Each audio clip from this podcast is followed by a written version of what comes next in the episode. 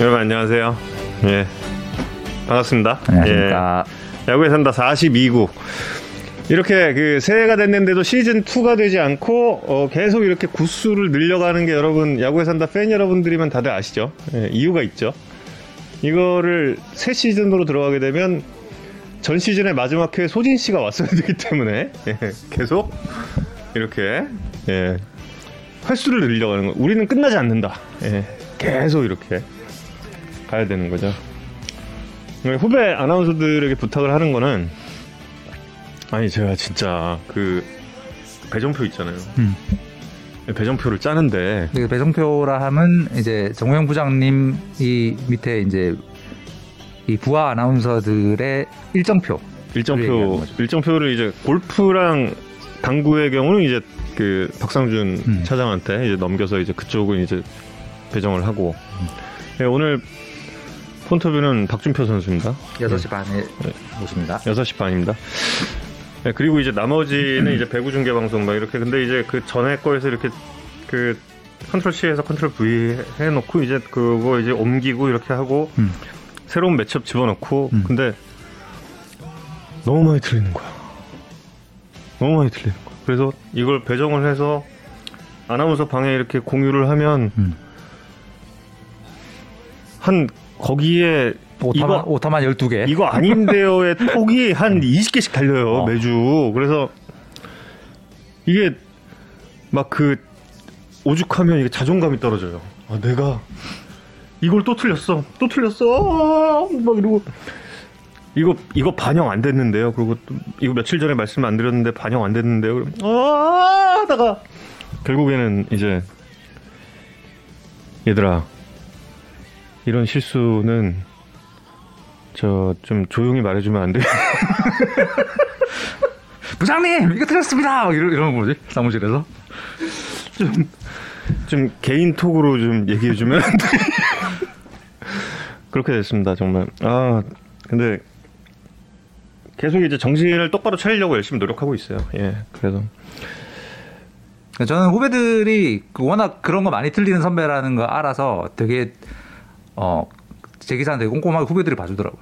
그래서 근데 저는 되게 완벽한 사람으로 아나 봐요. 그게 난 너무 아, 신기해. 틀릴 법하지 않다. 저는 되게 틀릴 법한 사람으로 후배들이 알고. 아니 나는 맨날 틀리는데. 아 참. 오답 노트를 만들 예 만들면 좋을 것 같아. 예. 그 검, 다 시 한번 검토를 해보는 게 검토를 한 아니고 20번씩 해요. 진짜 보내기 20번씩 전에. 합니다. 예. 어. 황재님 이 어, 되게 좋은 제안을 주셨는데 검토를 해도 안 보여요. 안 진짜. 진짜 안, 안 보여. 안 보여. 그거 안 된다니까. 야 이게 형님. 아 이거 이거지. 6 더하기 14냐, 6 더하기 14냐, 4 더하기 16이냐가 정말 요 수많은 사람들이 이 기사를 봤는데 그걸 못 걸, 못 걸러네. 주먹을 잡아 쌀 보리 쌀 보리 쌀 이거. 죄송합니다. 부장님도 이러시면 안 돼요. 그렇습니다. 예. 죄송합니다. 어 저는 근데 진짜 프라이부르크 정우영은 한번 팔 가치가 있을 것 같아요. 사서. 야 이번에 그 아, 저기 저지? 예. 음. 슈팅도 그렇고 슈팅도 슈팅인데 70분 동안 9km를 뛰었대 9km를 와 어마어마하다 진짜 순간 쌀보리인 줄 저도 그렇게 알았어요 예. 보리쌀이라고 많이 안 해요? 쌀보리라고 하나? 보리쌀 쌀보리, 보리- 우리 저희 동네 쌀보리. 아, 쌀보리예요 예. 근데 요새 악수 잘안 하잖아요, 이렇게. 아 그래요? 음. 이거지. 음.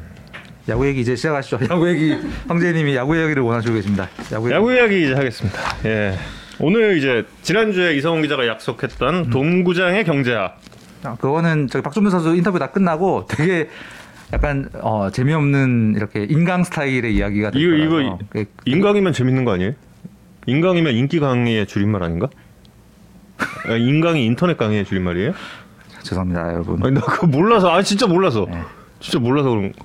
네. 보리보리쌀 그치 보리쌀 아니 아니 예 네, 하여튼 그래서 그 박준민 선수 인터뷰 끝나고 나서 혹시 이제 한국에 그 이제 지금 신세계가 추진하겠다라고 포부를 밝힌 도움이 지어진다면 그게 경제적으로 좀 어떤 어, 이야기 의미가 있을까라는 걸 말씀을 드리려고 하는데요. 미리 말씀드리지만 재미가 있을 것 같진 않아서 그 정말 듣고 싶은 분들만 들어주면 될 것 같다는 생각이 들고요. 어, 처음 준비를 했던 게 저 양현종 선수 그 신분조에 들어왔다는 걸 약간 KBO 공식 발표 전에 우리가 얘기할 수 있을 거라고 생각해서 되게 어 약간 두근두근하고 있었는데 KBO에서 발표를 해버렸습니다. 그래서 예, 아 인터넷 강의구나 인강이 인기 강의 아니야. 어, 몰랐어요 제가. 예, 그래서 죄송합니다. 예, 양현종 선수 소식은 아까 프로그램 시작하기 전에 말씀드린 대로 신분조회가 들어왔습니다. 근데 뭐 사실 신분조회는 형식적인 절차예요. 그러니까 이제 한미 선수 협정에 이제 계약하려는 선수에 대해서는 신분조회 해야 된다는 규정이 있기 때문에 이제 하는 거고 뭐 신분조회가 없었다 없었던 어제까지 뭔가 아무것도 없었느냐 뭐 그런 거는 전혀 아닌 걸로 알고 있습니다. 그래서 어, 신분조회가 들어온 건 이제 공식적인 절차를 밟아야겠다라고 미국의 지금 어떤 구단이 생각을 한 거고 그래서 그거는 결정이 임박했다라는 신호로 보시면 되겠고요. 음. 그래서 사실 뭐 임박한 게 당연합니다. 이제 스프링 캠프 투포수 소집일이 2주도 안 남았어요. 그래서 비자 문제 해결 지금 이 코로나 때문에 미국의 행정 절차가 엄청 많이 밀려서 비자 나오는 기간도 엄청 오래 걸리기 때문에 어, 결정을 좀 해야 되는 때입니다. 그래서 금년간에 아마 결, 결정이 있을 것 같고요. 어 지난주 그전주에도 말씀드린 대로 이제 관심을 표현한 몇 팀 중에서 양현종 선수가 본인에게 가장 유리한 그러니까 메이저 승격 가능성이 제일 높은 팀을 선택을 하면 되는 상황이고 메이저리그 보장 오퍼는 없는 걸로 알고 있습니다. 해외 쪽 소식 통해 하면 메이저리그 오퍼는 현재 없고요. 모두 마이너리그 계약에 메이저 스프링 캠프 초청이 보장되는 그래서 메이저리그 스프링 캠프에서 어 개막전 혹은 어, 그 이후에 어, 로스터 메이저리그 로스터 진입을 위해서 경쟁을 하게 될 상황입니다. 어, 여기서 이- 뭐 여기까지는 대강 팩트고 뭐 추측을 해보자면 양현종 선수에게 오퍼를 할 곳은 사실 뭐 좀 뻔합니다. 네, 현재 이 코로나 상황 때문에 돈 없는 구단들은 일단 다 제외. 고요. 그 지금 미국 시장 분위기 보시면 알겠지만 진짜 대부분의 팀들이 푼 돈이라도 줄이려는 상황이기 때문에 가난한 팀들은 양현종 선수에게 제안을 할 가능성이 없습니다. 뭐 예를 들어서 피츠버그나 템파베이 이런 팀들은 아예 어, 접촉이 없던 걸로 확인을 했고요. 음. 그래서 이제 돈이 있는 팀인데 음. 돈이 있는 팀들 중에 강팀 선발 진을 포함해서 전력이 센 contender 팀. 그다음에 돈은 있는데 리빌딩 혹은 약팀이라서 양현종 선수를 약간 로또처럼 생각하고 관심을 보이는 팀. 그러니까 양현종 선수가 만약에 잘하면 예를 들어서 어디 시즌 중에 뭐 강팀에 다시 트레이드를 해서 유망주를 확보한다. 이런 식의 생각을 하는 팀. 들 중에 양현종 선수가 이제 고르면 되는 상황인데 당연히 양현종 선수 입장에서 어느 쪽이 메이저에 올라가기 편할까를 생각하면 당연히 후자죠. 음. 피츠버그 없었대요. 예. 피츠버그는 아- 없었습니다. 음. 그러니까 다저스 같은 팀은 양현종 선수에게 제안을 해도 양현종 선수 받으면 안 되는 거죠. 워낙 선수층이 두껍기 때문에. 음. 네. 그래서 뭐 제 생각에는 양현종 선수가 그 지금 말씀드린 돈은 있는데 컨텐더가 아닌 팀. 음. 선바 돈은 있는데 올 시즌에 우승 가능성, 우승에 도전할 가능성은 그리 높지 않고 선수층이 얕은 팀을 어, 선택하는 게 합리적일 것 같다는 생각입니다. 음. 저 이성훈 기자가 사준 어, 빵을 먹어봤습니다. 100% 유기농 밀과 천연 발효종으로 만든 빵이었어요. 맛있네요. 그러니까 저희 앞, 음, 앞 에 어- 어디 편의점에서 파는 빵인데 맛있습니다. 음. 천연 발효종이 매우 중요합니다. 예, 상당히. 그래서 결정은 아마 곧 하지 않을까 생각됩니다. 여러 팀 들어왔다고. 예. 그 들어왔다의 의미가 이게 공식 그 메이저리그는 전에 몇 번 말씀드렸지만 공식 오퍼를 하는 건 진짜 이건 그야말로 공식적인 어떤 절차거든요. 근데 음. 공식 오퍼가 아직 오진 않았을 겁니다. 왜냐하면 신분조 그거는 신분조회를 거쳐야 되거든요. 신분조 하고 나서 해야 되는 절차이기 때문에 공식 이 계약 조건을 구체적으로 적은 공식 제안서를 양현종 쪽에 아직 주지는 않았을 거예요. 근데 그 전에 소위 말하는 교감, 음. 음, 은 굉장히 여러 팀들과 하고 있었던 상황이고 아까 말씀드린 그런 조건으로 고르지 않을까, 곧 고르지 않을까 생각됩니다. 정우영 아나운서는 원래 이렇게 매끈는 뻘소리를 많이 합니다. 그게 야구에 산다 쭉, 쭉 보신 분들 아시겠지만 저희 약, 저희 약간 예. 방송의 정체성 같은. 저는 저는 야구 이야기를 예 그렇게 어, 많이 하지 않아요. 예. 예. 그리고 신세계 이야기 없냐? 신세계 이야기는 예. 그 나중에 박준표 선수 인터뷰 끝나고 나서 그 동구장 이야기를 하면서 조금 어 약간 전달 드릴 예정입니다. 아 그래요? 뭐, 뭐 엄청난 신세계 이게 저는 저그 그 시청자 여러분의 굉장히 재밌는 반응을 봤는데 뭐 신세계에서 스타벅스 커피 얼마어치를 제공했다 뭐 음. 이런 그 기사를 제가 봤어요. 네네. 근데 그 기사를 놓고 그 반응이 음흠. 아니 야구 선수들한테 커피를 제공하다니 막 이런 반응도 제가 봤거든요. 음흠. 저 되게 좀 놀랐어요. 어?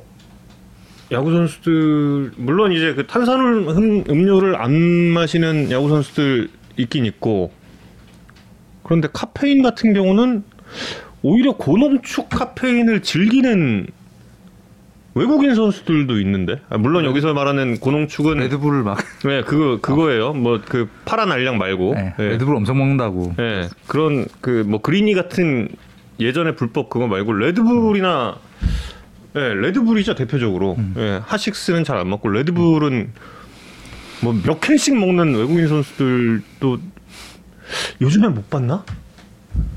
아, 요즘엔 뭐 내려가질 않으니까. 작년에 도가우 쪽을 못 가서 예. 어째 요즘 요즘 어떤지 잘 모르겠네요. 예, 그, 그, 카페인 같은 경우는 집중력 향상을 위해서 굉장히 많이 섭취하는 경우들이 있어요. 네. 예, 있습니다.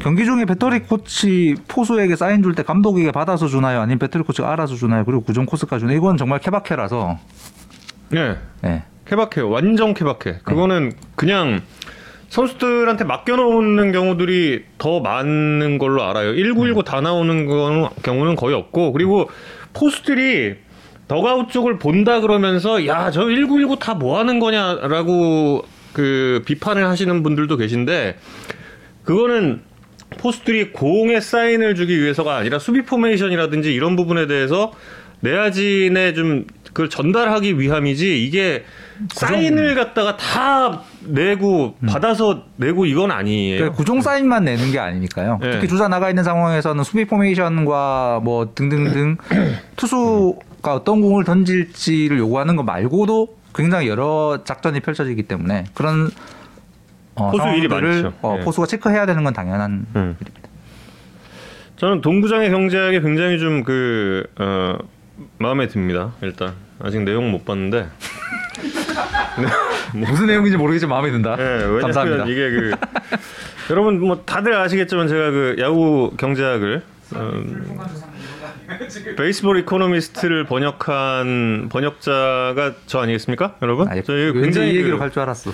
제가 굉장히 비판적으로 제가 듣고 좀 볼 예정이에요. 예, 굉장히 비판적으로. 예, 그렇기 때문에 아, 일단 일단 주제는 굉장히 잘 골라왔다. 예, 그렇습니다. 하지만 예. 내가 까겠다. 예, 일단 저 굉장히 비판적으로 듣겠다. 이건 알겠습니다. 예, 그렇습니다. 자, 그리고 지난주에 이제 스프링 캠프 영상을 여러분께 저희가 최선을 다해서 무려 2시간 반에 야, 마라톤 방송 마라톤 방송 근데 제가 야구에 산다 네. 끝나고 나서 다시 보기는 별로 잘 안 하는데 지난주 거는 진짜 한 20번 봤어요. 와 진짜 맞아요. 저는 그 오재일 선수 그 부분 다시 보는데 아형 웃을 때 그렇게 웃지 마.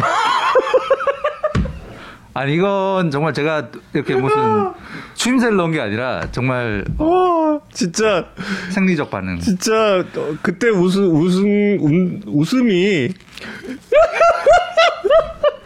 갔다가 아니 내가 저 집에서 와이프랑 같이 보고 있는데 와이프가 저쪽에서 요리하고 있다. 이게 뭔 소리지? 이게 무슨 소리야 이게? 어. 이게 무슨 소리야?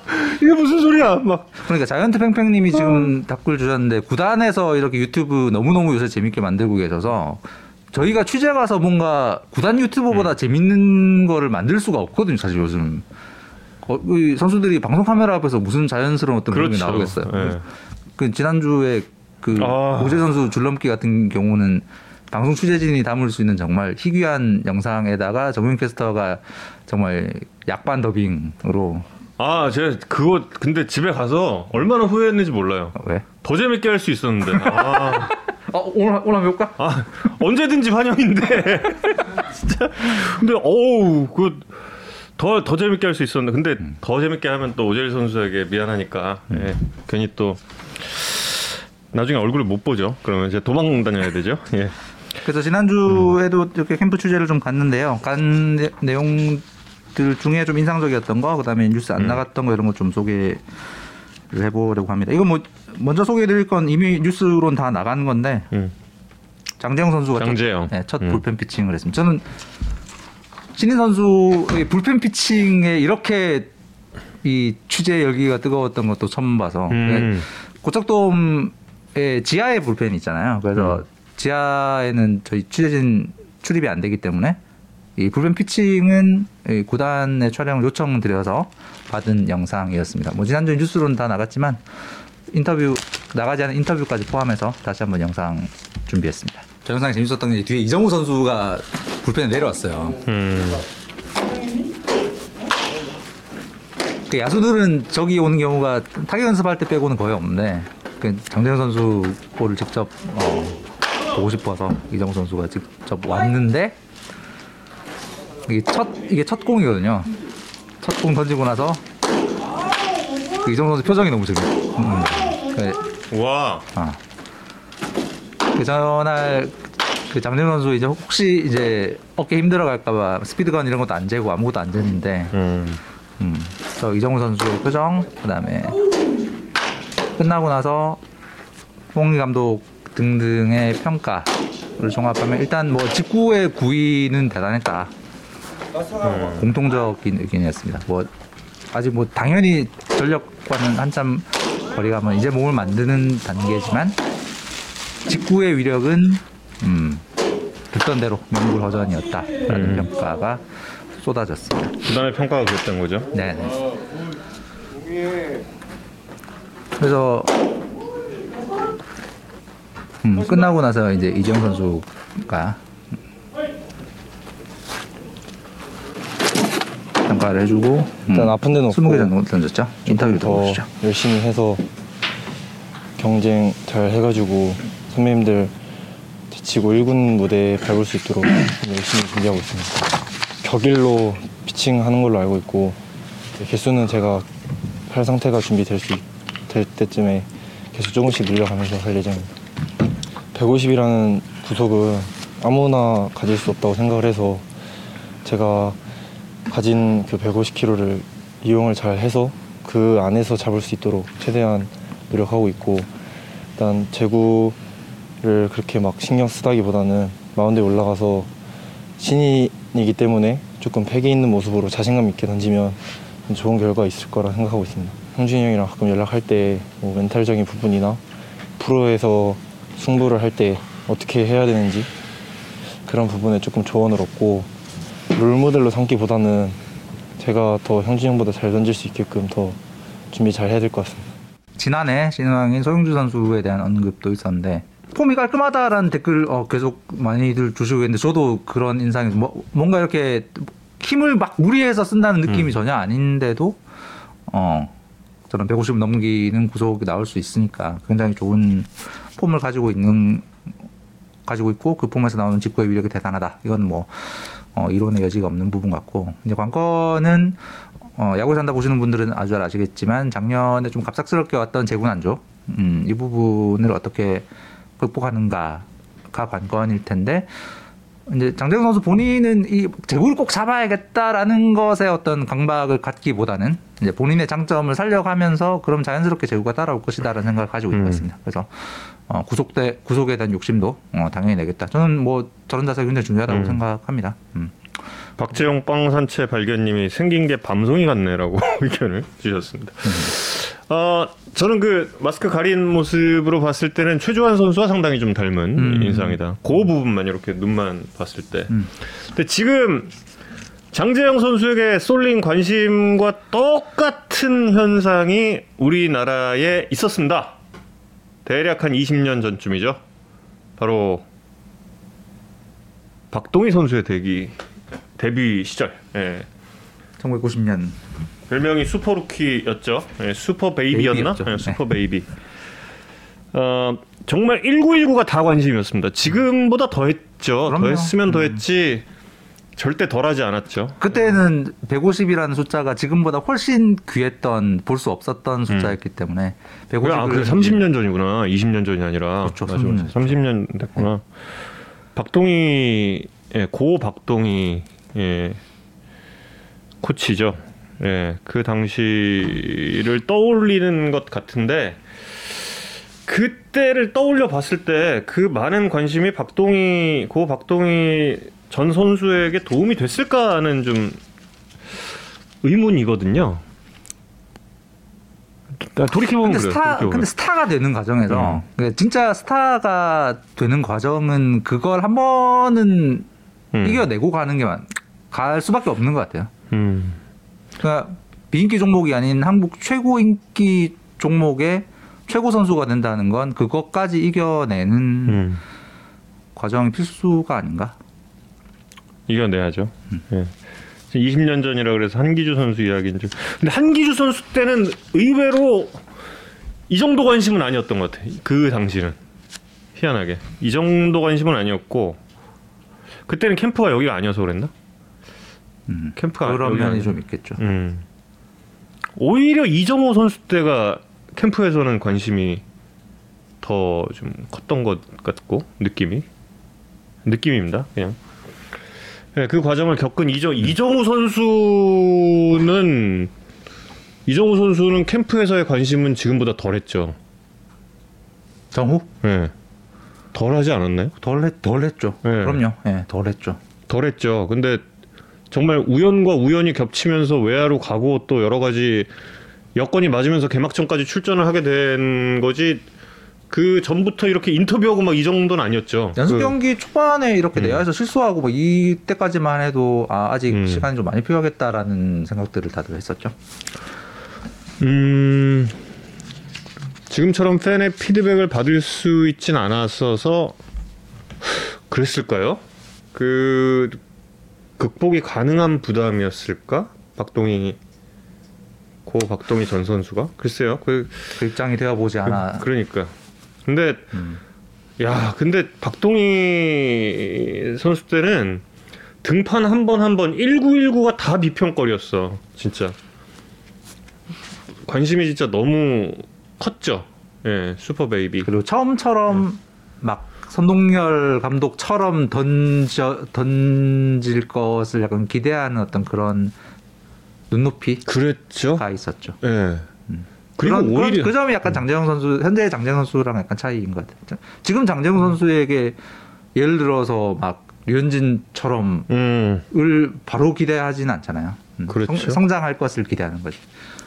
오히려 이상하게 지금 이제 이병규 전 아니, 선수 그러니까 이병규 코치 때 굉장히 좀 루키 때 좀 기대가 컸던 것 같고 그냥 느낌입니다. 이건 순수, 순수히 그냥 제 느낌. 그때는 박재홍 선수가 음. 워낙 대학 졸업하자마자 와가지고 프로 평정했던 그 그때의 대졸 최고 국가대표 타자는 프로 와서도 그냥 바로 통하던 음. 때라 그때랑은 많이 시간이 그런가? 지났으니까요. 음. 아 역시 정확한 분석이에요. 예, 어 역시 예. 근데 우리 빨리 해야 돼. 박준표 선수 여섯 시간 어. 하려면 뭐 더 할 거 있어요? 예 그다음 어. 어, 대본 아 대본. 죄송합니다. 예 그다음 아 이민호 선수가 커브를 강화합니다. 예그 네.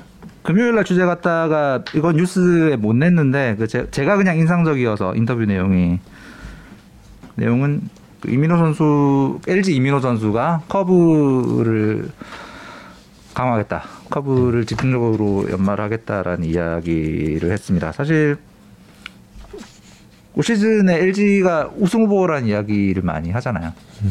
그 핵심이 이제 나중에 말씀드리겠지만 이제 또 KBO 이제 오늘 KBO의 결정사항 여러 가지 더블헤더 특별 서스펜디드 어 그다음에 월요일 경기 이런 것들이 4월 셋째 주부터 바로 들어갑니다. 음. 그러니까 선수층이 작년만큼이나 중요한 음. 상황이기 때문에 층이 두터운 LG가 이제 어 더욱 유리 음. 층, 층이 두터운 팀이 유리하고 LG가 그래서 유리한데 거기서 이제 키맨이 사실 이민호 선수라고 음.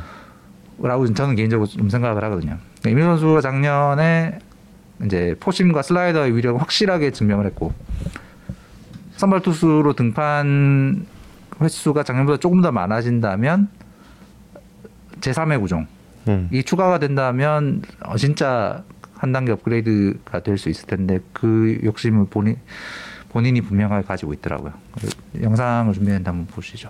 이제 불펜 피칭 한 번 했을 겁니다. 저, 저거 이제 지난 금요일 장면이고요. 음, 뭐, 강- 이제 강습 타고 처리하는 수비 장면이고.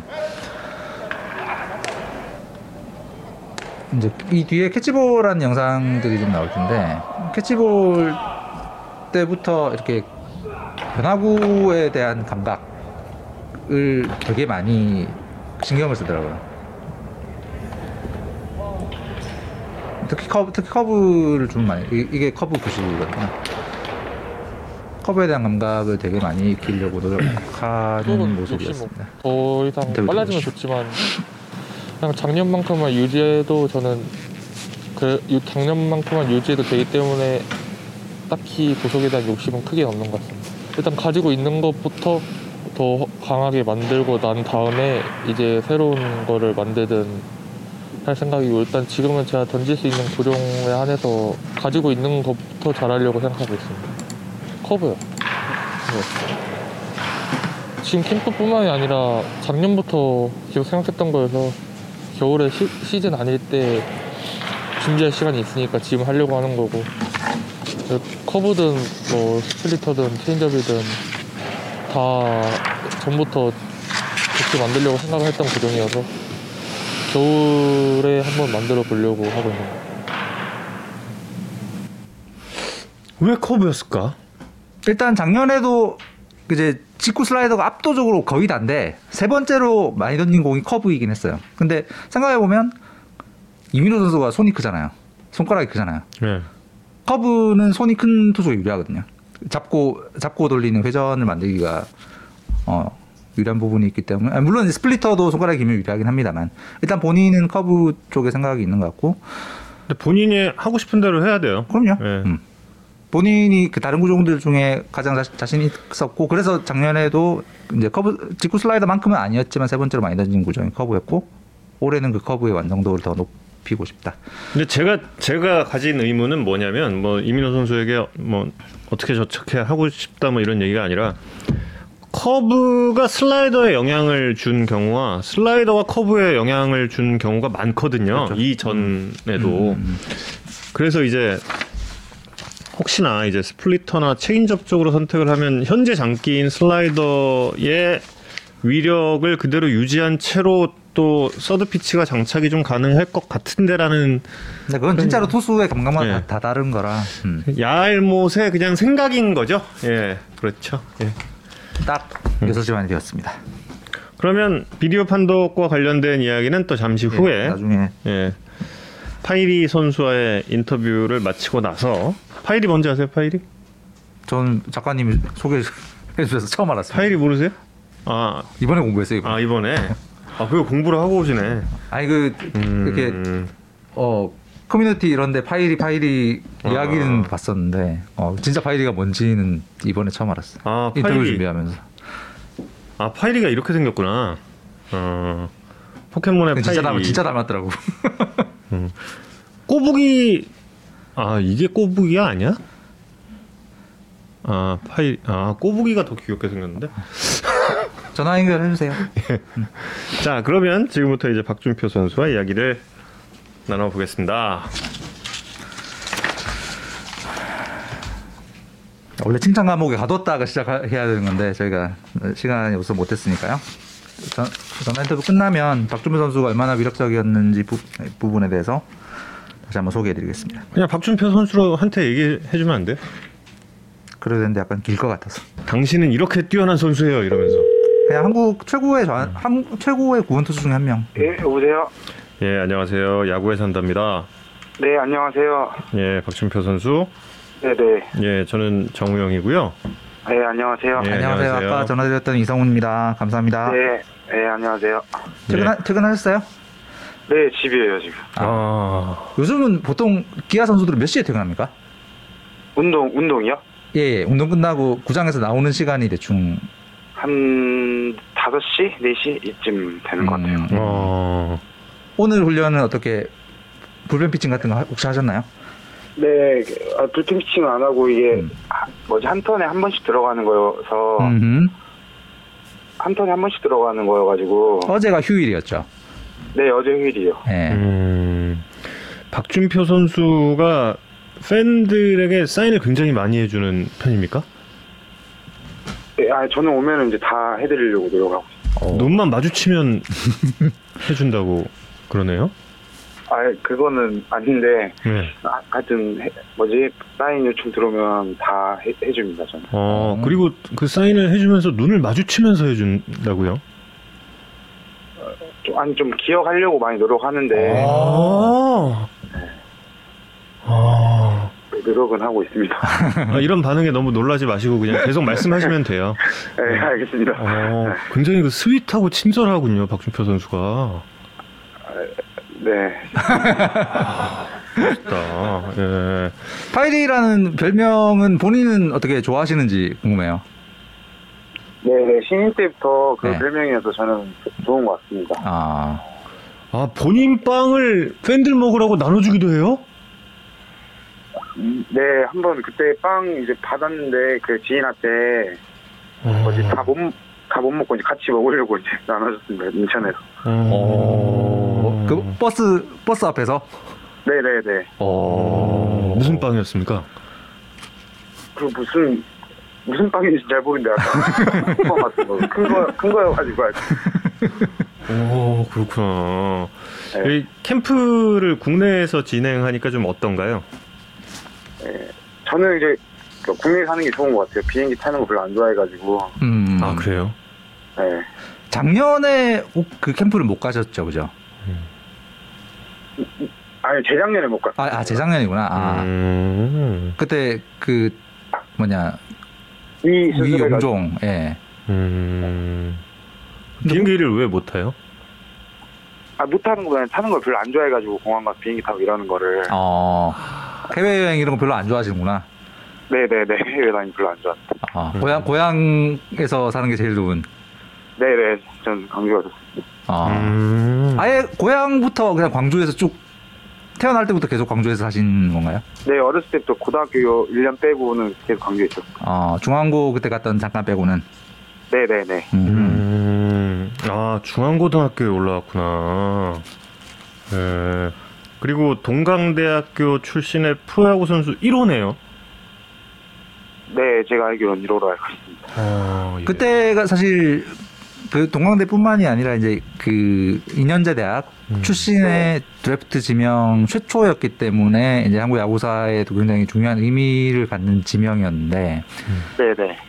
사실 박준표 선수 본인은 이제 고등학교 졸업하고 나서 좀 프로에 어 들어오지 못한 부분 이런 거에 대해서 사실 좌절할 수도 있는 부분이었 일것 같은데 음. 본인은 좀 그때 어떤 마음으로 야구를 계속 어, 잡고 있을 수 그때는 있었는지. 진짜 그만두고 싶었고 야구를 음.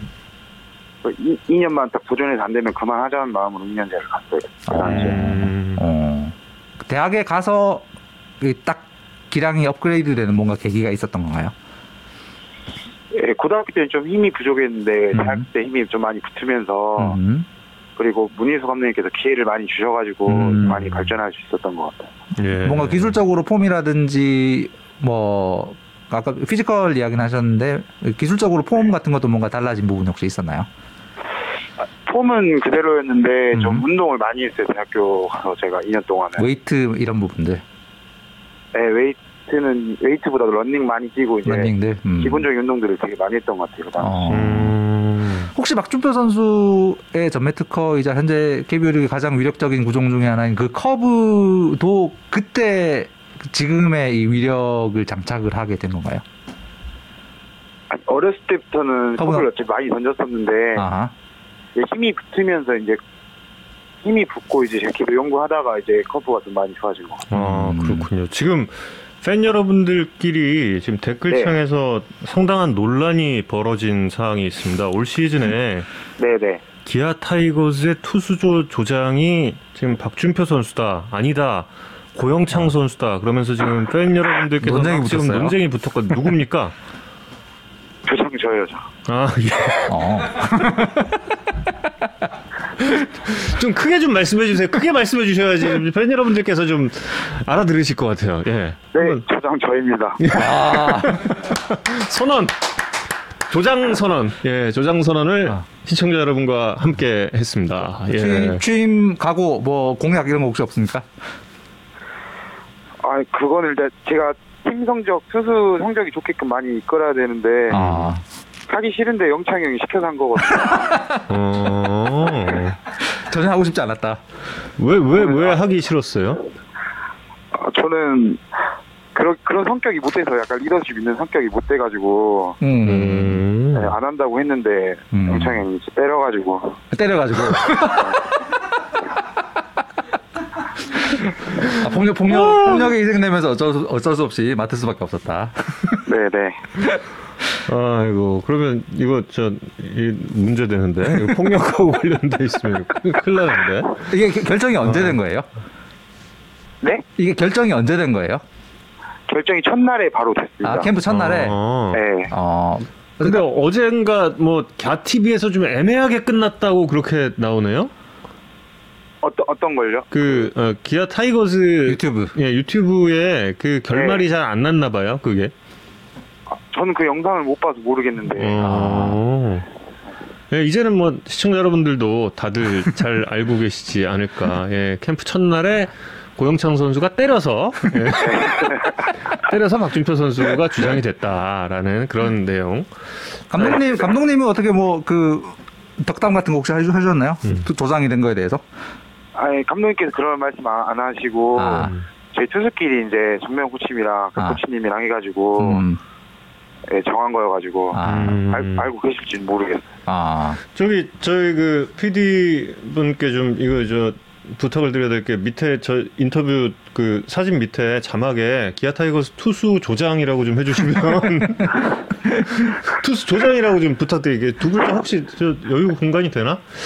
아니면 위에 그 인터뷰에 기아 타이거스 투수 조장 박준표 폰터뷰 이렇게 해주시면 예. 아 예. 조장, 조장들이 이렇게 챙겨야 될 게 사실 그, 음. 뭐랄까, 딱 야구에 대한 거 말고도 이런저런 약간 그 디테일한 것들이 좀 많잖아요. 네네네. 어, 그, 런 거 좀 어떤 거 있는지 소개를 해주신다면? 아, 이건 궁금했어 진짜. 음. 예. 네, 그러니까 뭐 투수들이 만약에 막 성적이 안 좋거나 같이 음. 막 그러면 이제 회식도 한 번씩 하고 코로나 때문에 하진 못해, 못했는데 음. 작년에는 음. 좀 같이 팀을 많이 같이 가자고 이끄는 걸로 저는 알고 있거든요. 어. 음. 아, 그래서 막 소통 많이 하고 아. 형들 말 많이 듣고 중간에서 이제 노력하려고 하고 있습니다. 지금. 아, 그 회식하면은 그 버카 나오나요? 네? 회식할 때 그 투수조 회식할 때 구단에서 예, 구단에서 법인 카드 혹시 구단 주시는지? 법인 카드. 포카 이제 받아야죠. 저. 네, 아, 그거 받아야 돼요. 예, 그거 네. 무조건 받아야 되는 아, 꼭 겁니다. 쟁취하시길. 그건 꼭 예, 쟁취하셔야 되고 그리고 시청자 여러분 질문인데 네네. 이번 캠프 시작하고 머리를 기르고 있던데 왜 기르는지 그리고 자를 생각이 있는지 궁금해 하시네요. 아 머리에 긴 거는요. 음. 작년엔 제가 이제 시즌 들어갈 때 삭발을 하고 들어갔는데 아, 음. 올해는 그냥 좀 길러볼까 준영이랑 같이 이렇게 이야기하다가 음. 이제 많이는 안 길고 그냥 뒷머리만 좀 길 정도로만 길려고 하고 있습니다 지금. 정혜영 선수도 길렀죠. 네? 정혜영 선수도 머리 길렀죠. 혜영이요? 예. 혜영이도 길었는데 많이 길진 않던데 혜영이 머리. 아, 어 그래요? 그래요? 어, 화면상엔 좀 길어 보이던데. 네, 혜영이도 좀 머리 좀 길고 싶다고 음. 저한테 말하긴 했어요. 근데 어. 정혜영 선수를 울 애기라고 불러요? 전 근데 후배들한테 저는 좀 애기라고 좀 그렇게 부르는 것 같아요. 혜영이 아. 너무 귀엽고 그래가지고. 아. 혜영, 혜영이 애기, 뭐, 이유리 선수도 애기, 애기일 것이고. 예, 아, 의리는 아직 말안 해봐가지고. 아, 아직, 아직 애기, 애기 단계도 아직 안 되는. 어. 예. 아직 태어나질 않았군요. 그러니까. 아니 말을 아직 안, 안, 해, 안 해봐가지고. 아 말을 아직 안 했다. 아. 네, 의리랑은 아직. 아 예. 후배들 중에 좀 이렇게 말 잘 듣고 잘 따르는 후배, 애기들 누구 있습니까? 다 말 잘 듣고 하는데 음. 투수에서는 상현이랑 혜영이가 전상현 선수, 음. 정영 선수. 예, 음. 너무 귀여운 것 같아요. 아 귀엽다. 그 귀엽다의 기준이 혹시 뭔지 좀 알 수 있을까요? 그 하- 생긴 거 말고 하는 행동이 좀 그 귀여운 게 있거든요 후배들. 아. 사실 그 정영 선수를 저희가 이제 중계석에서 좀 멀리 보면 이렇게 상당히 좀 터프한 느낌이 좀 있어요. 음. 어, 좀 네네. 네, 터프할 것 같다 그런 느낌이 있는데 음. 어, 실제로는 또 귀엽구나. 어, 그거 좀 의외인데요?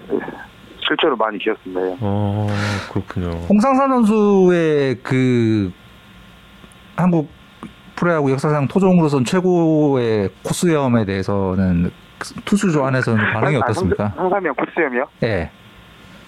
상삼이도 갑자기 이제 캠프 첫날 코스염 기른다고 하, 더라고요 네. 음. 뭐 너무 잘 어울린다 계속 기르라 했거든요 전부 다. 어. 네.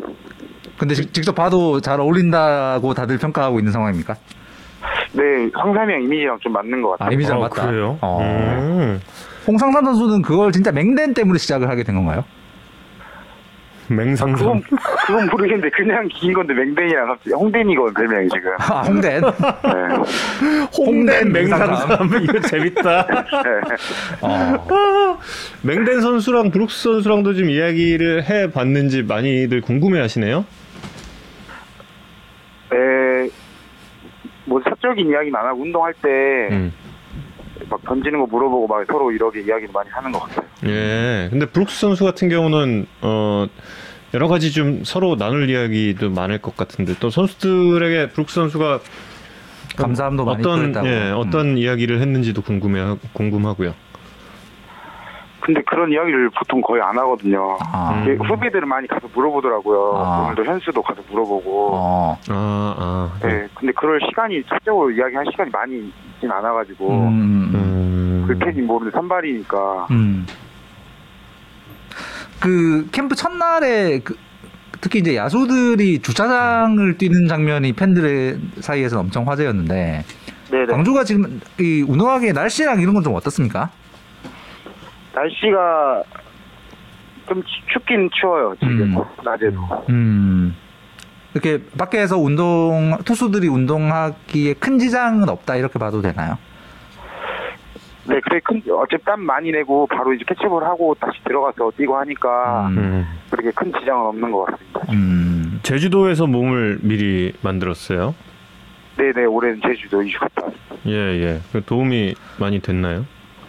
네, 되게 많이 도움됐어요 제주도. 네, 어. 운동한 게. 음. 예. 그럼 이번 캠프에서는 좀 어떤 점을 가장 중점적으로 보고 있는지 궁금한데요. 근데 중점적으로 두는 게 너무 많아가지고 예, 너무 많은 건 하나하나씩 예, 천천히 말씀하셔도 됩니다. 네 이제 킥 모션도 뭐지 와인드업 할때 제가 상체가 많이 흔들리는데 아. 음, 예. 그 거 잡는 거랑 음. 그다음에 세트 포지션 할 때 좀 킥이 많이 느리거든요 제가. 음. 음, 그리고 중요한 상황에서 나갔을 때 음. 많이 뛰면은 이제 음. 뭐지 안 되니까 음. 그거랑 떨어지는 볼 체인지업이나 이제 포크볼 음. 좀 올해는 많이 쓰려고 생각하고 있습니다. 지금. 어, 그 체인지업이랑 포크볼을 현재 현재 던지는 레파토리 중에는 사실 그렇게 많이 던지는 구종이 아닌데 올해는 구사율을 늘리고 싶다는 거군요. 음. 네네 요- 올해는 좀 적극적으로 한번 써보려고 생각하고 있습니다. 어, 예. 어 그럼 선발해야 되는 거 아닙니까? 아 선발 이야기 순간 그냥 구종 구종 네 가지가 되면 어, 선- 선발 가야 되는 거 아닌가? 일단 정말 열심히 하겠습니다. 어, 아니, 저희 편- 저 음. 시청자 여러분들도 지금 눈치 채셨겠지만 저희 그 어, 기아 타이거스 박준표 투수 조장으로 밑에 자막이 바뀌었죠. 예, 여러분. 저희 PD님도 그렇고 참 최선을 다하고 있습니다, 여러분. 예, 음. 알아주십시오. 박준표 선수도 좀 알아주세요. 예. 예, 투수 조장이라고 지금 예, 자막이 딱 나가고 있습니다. 예. 사실 뭐 이제 작년이 박준표 선수는 기아 팬들도 그렇고 박준표 선수 본인도 2020년은 어 진- 진짜 잊지 못할 시즌일 것 같은데 작년 이렇게 좀 생각해 보면 어떤 장면이 제일 기억에 많이 남아요? 2020년에? 아 그 경기 중에 있었던 거요? 경기 중이건 혹은 전체적으로 네, 시즌이 좀 2020년에. 어땠는지 저희가 봤을 땐 참 대단했거든요. 음. 에, 성, 성적이 좀 운이 많이 따라서 그렇지 컨디션 자체는 작년에 많이 안 좋았거든요. 그래요? 음. 네. 그래서 올해는 좀 체력적인 부분이나 이제 정신적인 부분도 좀 컨디션을 좋게 하려고 노력하려고 작년에는 컨디션이 되게 안 좋았어요. 어, 그래요? 그래요? 그왜 왜 그래 왜 그렇게 아니 생각하지? 컨디션 안 좋은데 그러, 그 희한하다. 정도였다면 음. 아니 아니, 그 뭐지 다, 나머지 것들은 좀 운이 많이 따랐다 생각하고 음. 19년도 때보다도 볼에 힘도 많이 없었고 작년이 아 그래요? 예, 제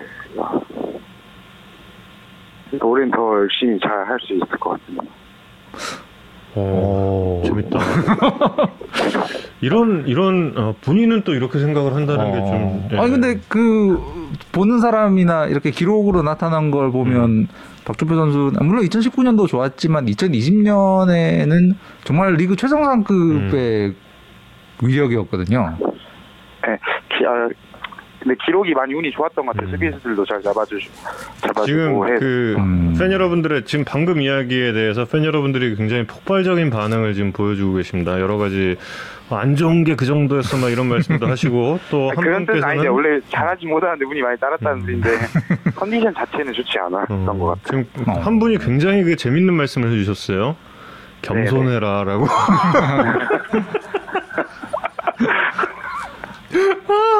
아 이거 너무 재밌다. 죄송합니다. 아 근데 네. 그렇게 에, 겉으로 봤을 때 저희가 느꼈을 때 성적이 좋은데도 계속해서 뭔가 그렇게 변화를 하려고 하는 이유가 뭔지 궁금한데요. 그냥 그냥 지금 가던 대로 가도 좋은 길로 가고 있다라는 생각이 드는데. 네. 근데 아직 제가 던지면서 작년에도 많이 부족하다 많이 느꼈거든요. 음, 위기 때 삼진도 상해처럼 좀 많이 잡고 하- 하고 이래야지 좋은 투수가 되는데 음, 삼진 저는 엄청 일정 많이 잡으시는데. 좀 많이 약하다고 생각이 딱 들었거든요, 제가. 어. 음.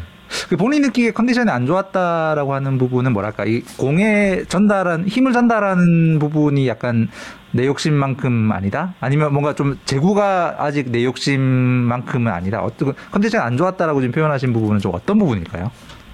예, 볼의 힘도 많이 떨어지고 후반기 가서 아 후반기 가서 음, 예, 볼의 힘도 많이 떨어지고 음. 좀 제구도 안 되고 이제 생각도 많고 많이 그랬거든요. 컨디션 자체가 자신이 없으니까 제가 음. 어, 그래서 올해는 더 훈련량도 많이 하고 음, 그래가지고 좀 더 컨디션 항상 좋게 하려고 유지하려고 음, 그렇게 생각하고.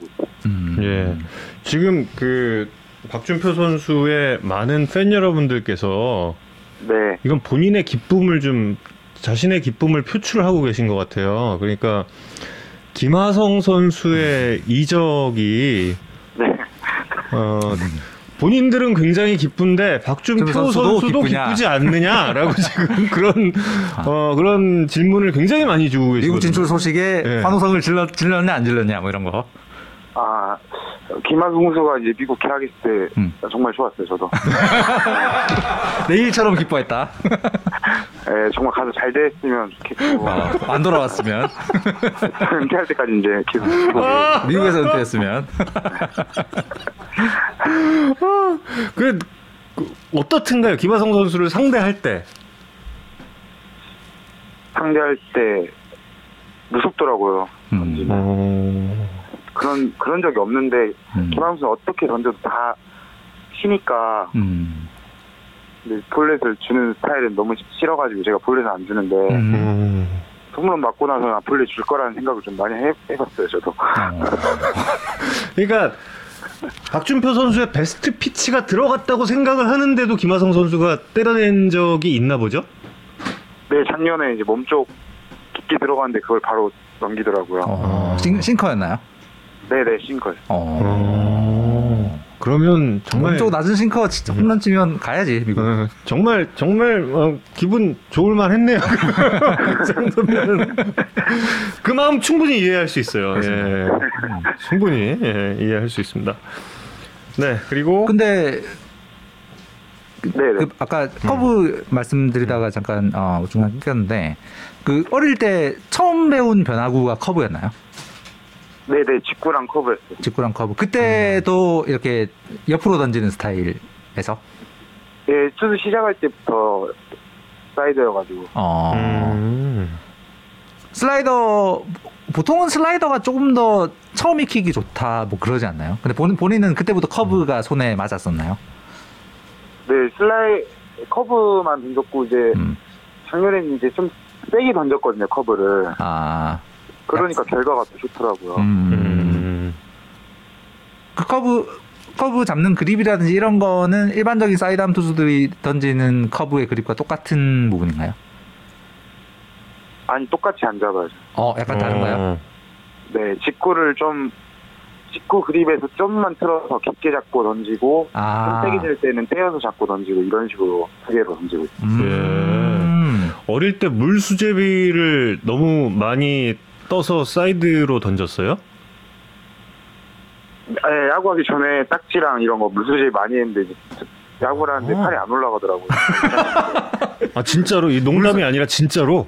근데 진짜 진작에 말했는데 그때 네. 예전에 한 번 말한 적 있는데 그렇게. 어. 물수제비를 너무 많이 해서 야구를 시작했더니 위로 못 던지겠더라.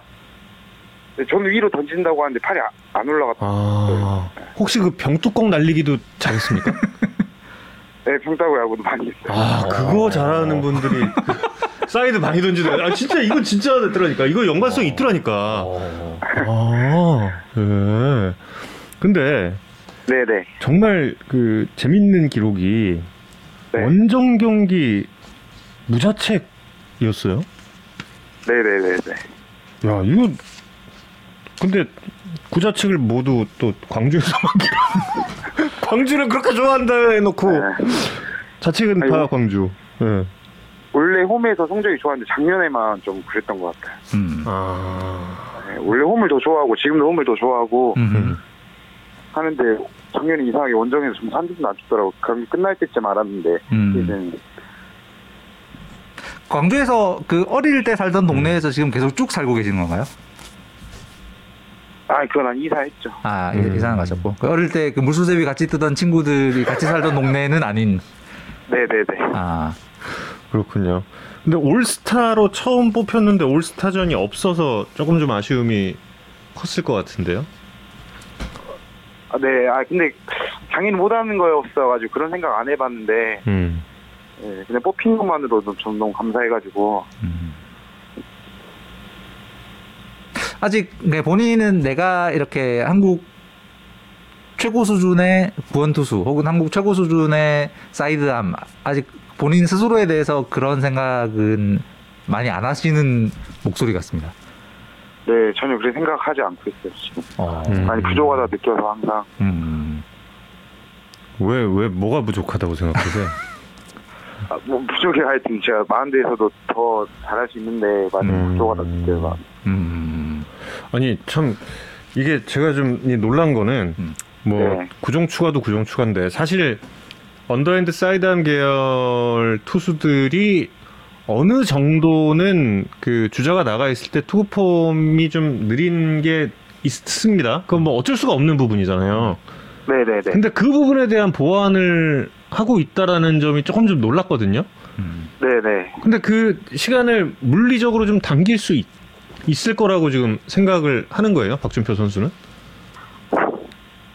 노- 노력하면 이제 볼 던질 때 이제 제구나 이런 것들이 좀 많이 음. 불안해질 것 같긴 한데 음. 군대에서 또 계속 그 스텝을 많이 연습했는데 잘 안 되더라고요. 음. 음. 근데 이제 8회나 이제 9회 올라가니까 음. 1점 승부 때는 이제 주자를 많이 묶어둬야 되니까 거기에 대한 스트레스가 커서 음. 계속 신경 써서 하고 있거든요. 지금 제주도에서부터 지금까지. 아. quick 좀 이렇게 quick step 음. 같은 그런 네, slide step 할 때 좀 음. 제가 느린 편이어가지고 음. 포수 형들한테 너무 좀 죄송하기도 하고 항상 도루를 주니까 음.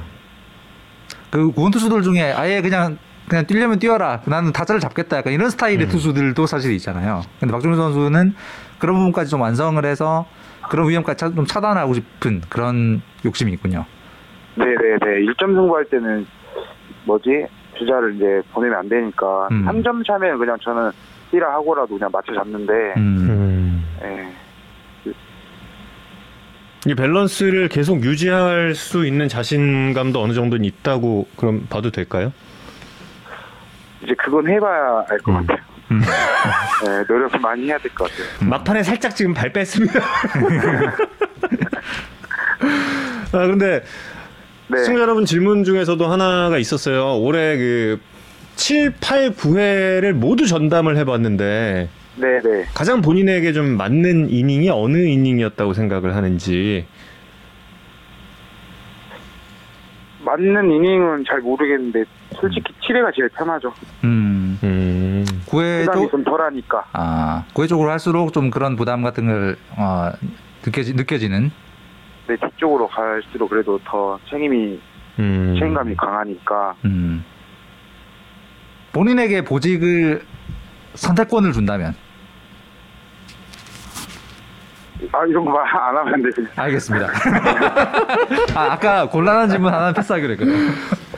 아, 아 이게 아. 그 아 패스권이 있구나. 아, 어 나는 그거 몰랐으니까 다시 한번.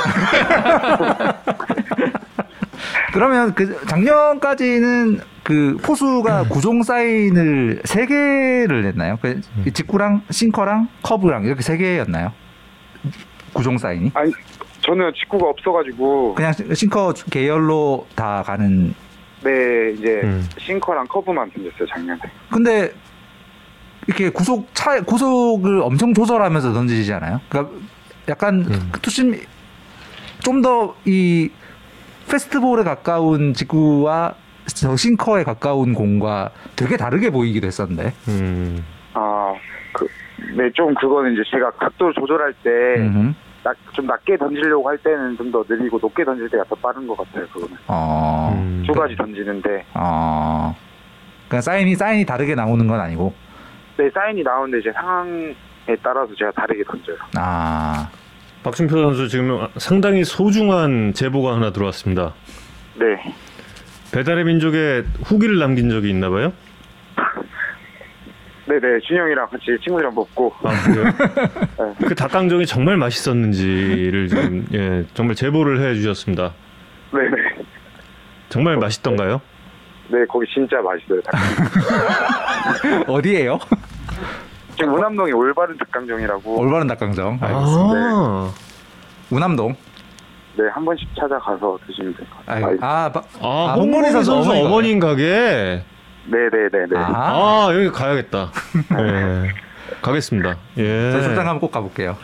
꼭 가겠습니다. 네. 저 첫 출장 때 꼭 여기서 예, 사가겠습니다. 네 진짜 맛있습니다. 알겠습니다. 예. 그리고 지금 올 시즌 기아 타이거즈의 키가 사실 마운드잖아요. 만약에 양현종 선수가 이제 지금 또 신분조회에 대한 이야기도 오늘 전화 연결하기 전에 이성훈 기자가 여러 가지 이야기를 또 해주기도 했는데 네네. 어, 지금 이 상황에서 기아 타이거즈 특히 이제 투수 조장을 맡아서 상당히 또 책임감도 크고 그럴 텐데 올 시즌에 투수조가 좀 가장 중요한 목표를 어떤 점으로 좀 잡아야 할지 조장님 좀 말씀해 주시죠. 일단 제일 첫 번째가 이제 부상이 없어야 될 것 같아요. 음. 한 명만 이제 아파도 이제 서로 이제 힘들어지고 한걸 음. 느꼈거든요 작년에. 음. 그리고 이제 부상만 없으면 잘할 것 같습니다 전부 다. 음. 어, 예. 현종 양현종 선수가 이거 떠나게 된 거에 대해서 약간 뭐 흔들린다 이런 느낌은 뭐 없어 없어 이 없다고 보면 되는 상황인가요? 아, 현종이 형 그래도, 그래도 저희 항상 정신적 지주였는데 음. 가게 돼서 저한테는 항상 잘 할- 하라고 말씀해 주셨거든요. 음, 직접 음. 너네가 이끌어서 이제. 음. 근데 그, 지금 그런 건 없는 것 같아요. 다 너무 열심히 하고 있어서 선수들끼리 지금 음. 선수들끼리. 음, 음. 조장님이 잘 이끌어 주실 테니까 뭐, 어, 팬들이 다 조장님 네, 영도, 열심히 영도력을 믿고 있는 것 같습니다. 또그 구이즈라고 불러요? 그 92년생들? 예. 그 아, 선, 그러게 부, 처음 들었는데. 아 그래요? 어, 지금 네. 팬 여러분들끼리 좀 부르고 계신 것 같은데 그 네네.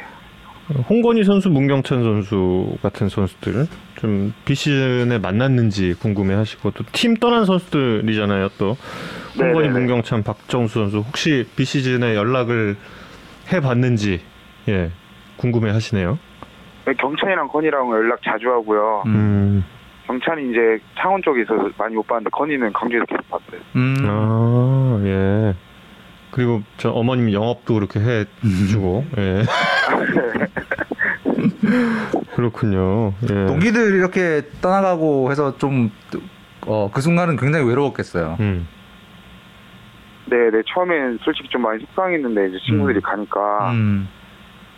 가서 잘 되는 거 보니까 또 기분 좋더라고요. 음. 그러고 보니까 사실 작년이 이 세 선수가 다 어, 좋았던 한 해였던 것 같, 같네요. 음. 그렇죠. 네, 네. 음.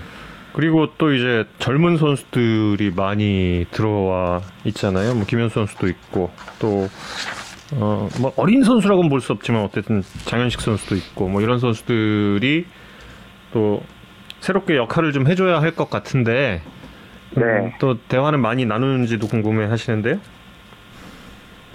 대화 대, 대화를 그렇게 많이 하시는 것 같지 않아요. 그럴 아, 시간이 그래요? 없어서 네. 음, 서로 서로 지금은 운동하느라. 예. 네, 운동하면은 거의 시간 없이 그냥 빨리 지나가가지고 음. 음.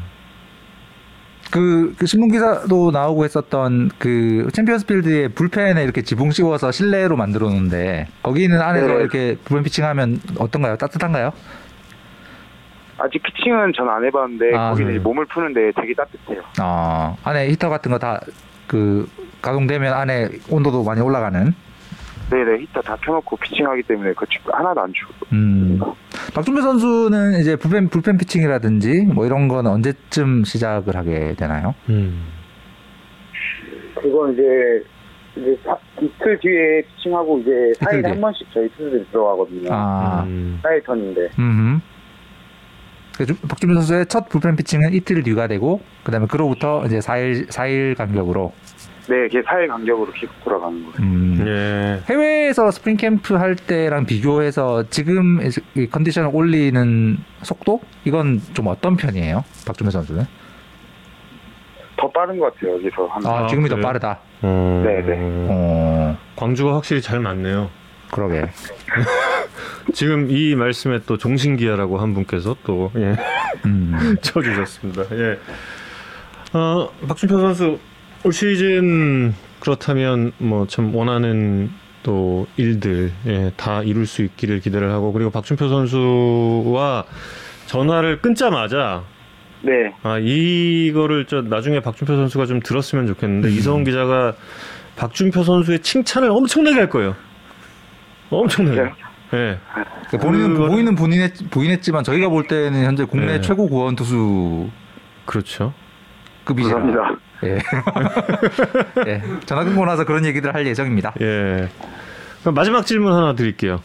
네네. 바뀐 유니폼 어떤지 이것도 많은 시청자 여러분들께서 예, 궁금해 하거든요.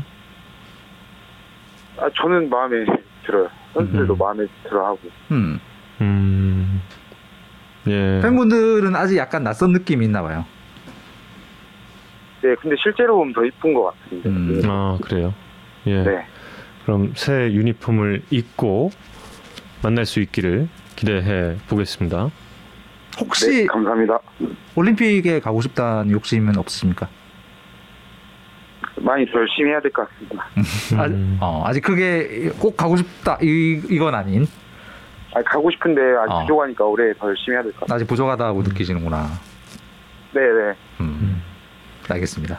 저- 저- 그래도 그게 아니라는 걸 좀 이따가. 뽑히면 가야지 지금. 아, 당연하, 당연하죠. 예. 어, 저 저는 꼭, 가, 꼭 가셔야 된다고 생각하는 쪽이라서. 어. 네, 외국인들한테 많이 강, 강하니까 자신 있습니다. 어, 예. 어, 내 외국인을 가리지 않던데요. 내 알겠습니다. 외국인도 안 가리고 좌, 좌우도 잘 안 가리고 그렇던데. 하여튼 예, 혹시 올림픽 가시게 된다면 태극마크를 달고도 호투 하, 하시는 시즌이 되시길 기원하고 네. 멋진 투수 조장이 되시길 기원하겠습니다. 네, 감사합니다. 예. 지금까지 기아 타이거즈의 투수 조장 박준표 선수였습니다. 고맙습니다. 고맙습니다. 네. 방송 인터뷰 잘 못한다고 아까 어, 댓글 주셨던데 잘 하시는데? 아니 잘 그런 거 있어요. 이 인터뷰의 리드를 누가 했을까? 여러분 이건 아셔야 돼요. 다 이 그 뛰어난 왜 그래 또 왜 그래 왜 그러십니까? 박종선 선수 칭찬 아니 뭐 그 많이 준비한 건 아니고요. 그냥 뭐 핵심 핵심이 그겁니다. 그러니까 현재 한국 최고의 구원 투수 중 한 명이다. 2년 2년간 굉장히 잘했던 건 알고 있었는데 일단 뭐 표로 보면 바로 들어갑니다. 지난 2019, 2020년 2년 동안 구원 투수들의 WAR 이 리그 2위예요. 아, 이거 아, 평균 자책점 먼- 먼저 보고 가죠. 2019, 2020년 2년 동안 50회 이상 구원 등반한 투수들의 평균 자책점 박주민 선수 1등입니다. 음. 음. 2위 조상우, 3위 고우서. 지금 저희 이 스튜디오에 이성훈 기자와 또 저 그리고 지금 통 비어 있고 이문기 PD 혼자 있어요. 이문기 다 어디 PD가 지금 혼자 막 자막 있을 때 일로 이동해서 딱 켜고 다시 돌아와서 막 사운드 보고 막 화면 보고 정말 정말 열정적으로 지금 이문기 PD가 열심히 하고 있습니다. 네, 뭐 올림픽 금메달리스트의 남편이기도 합니다. 이문기 PD에게 박수 좀 부탁드리겠습니다.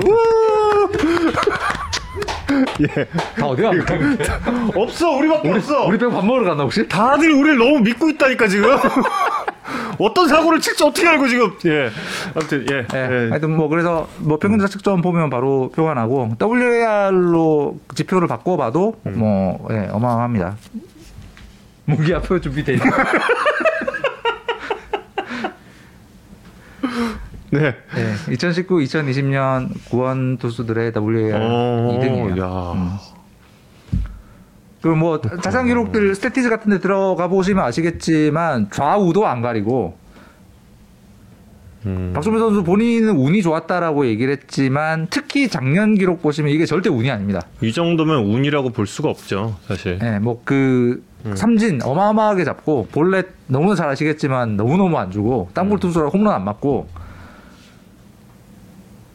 네, 그래서 뭐 투수 투수가 본인이 해야 될 일은 제일 잘하고 있는 음. 구원 투수 한국의 뭐 최고라고 말하면 이제 여러 후보 다른 후보들도 있을 수 있지만 최고 구원 투수 top 3 안에는 분명히 포함되는 투수라고 판단이 돼요. 그래서 저는 사실 박주민 선수 야구 산다에 지금까지 못 모신 게 저는 약간 마음의 빚이 있어서 그래서 음. 어, 이번 시즌 들어가기 전에는 한번 꼭 전화 인터뷰를 해보고 싶었고 음, 그래서 아, 킹 1위, 킹 1위 하시는 게 이제 박준표 선수였구나. 어, 아니, 아니요. 그동안 뭐, 어디, 뭐, 커뮤니티나 뭐 이런 데서 제가 이, 저 킹 1위라는 걸 몇 번 본 것 같은 느낌이거든요. 음. 근데, 아, 킹 1위가 박준, 이게, 이게 뭘까 좀 되게 궁금했던 것 같은데. 음. 요 자막은 여러분 캡처를 해서 박준표 선수가 볼 수 있는 곳에 좀 걸어주시면 감사드리겠습니다. 네, 어 대단한. 그렇습니다. 지금 만약에 올림픽이 내일이다 그러면은 지금 이 다섯 명은 쭉 가면 되는 거잖아요, 사실. 가야지. 그러네요. 예. 합리적이죠. 이, 이 선수들은 가야 합리적이죠. 여기서 뭐 누굴. 정우영 뭐 음, 음. 불펜으로서는 박치국 뭐 이런 투수들 정우영, 박치국, 박준표면은 세 명은 안 그렇죠. 가겠죠. 그, 저들, 네. 주- 저들 중에 이제, 음. 예, 이제 선택을 하게 되겠지만 음. 어쨌든 현재 기량으로 놓고 보면 리그 top 3의 음. 구원 투수입니다. 그렇군요.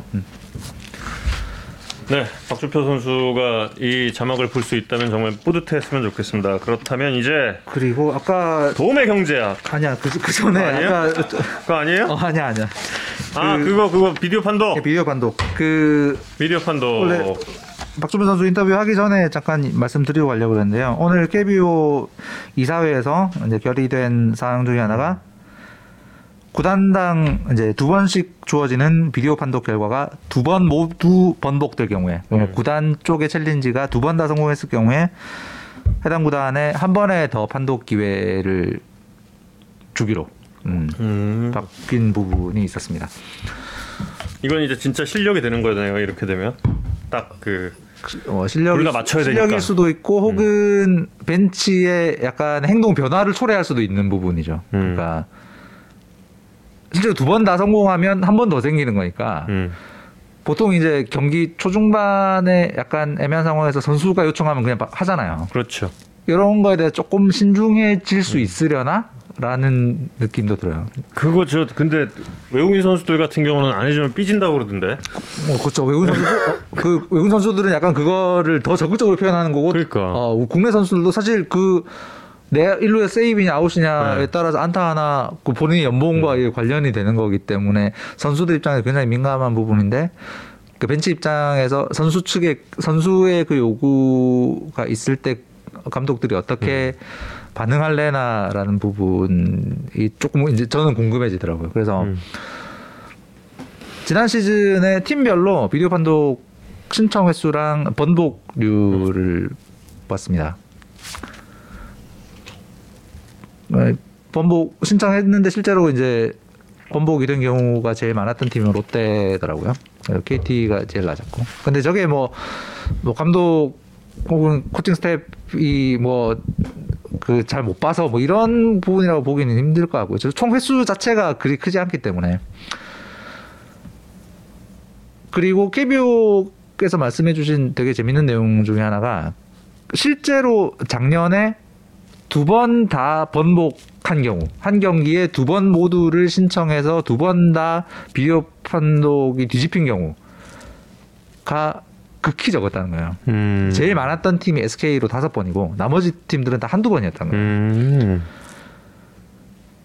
아니 근데 음. 비디오 판독 신청 횟수가 이 정도밖에 안 돼요 다? 어, 네. 신기한데? KBO에서 받은 자료입니다. 어, 이 그래요? 그럼 경기 평균 0.5개를 살짝 넘기는 수준 정도밖에 안 된다는 거예요? 네. 어 그래요? 뭐 팀별로는 저러니까 합치면 양 팀 합치면 경기당 한 번 이상이 되는 거죠. 음. 평균.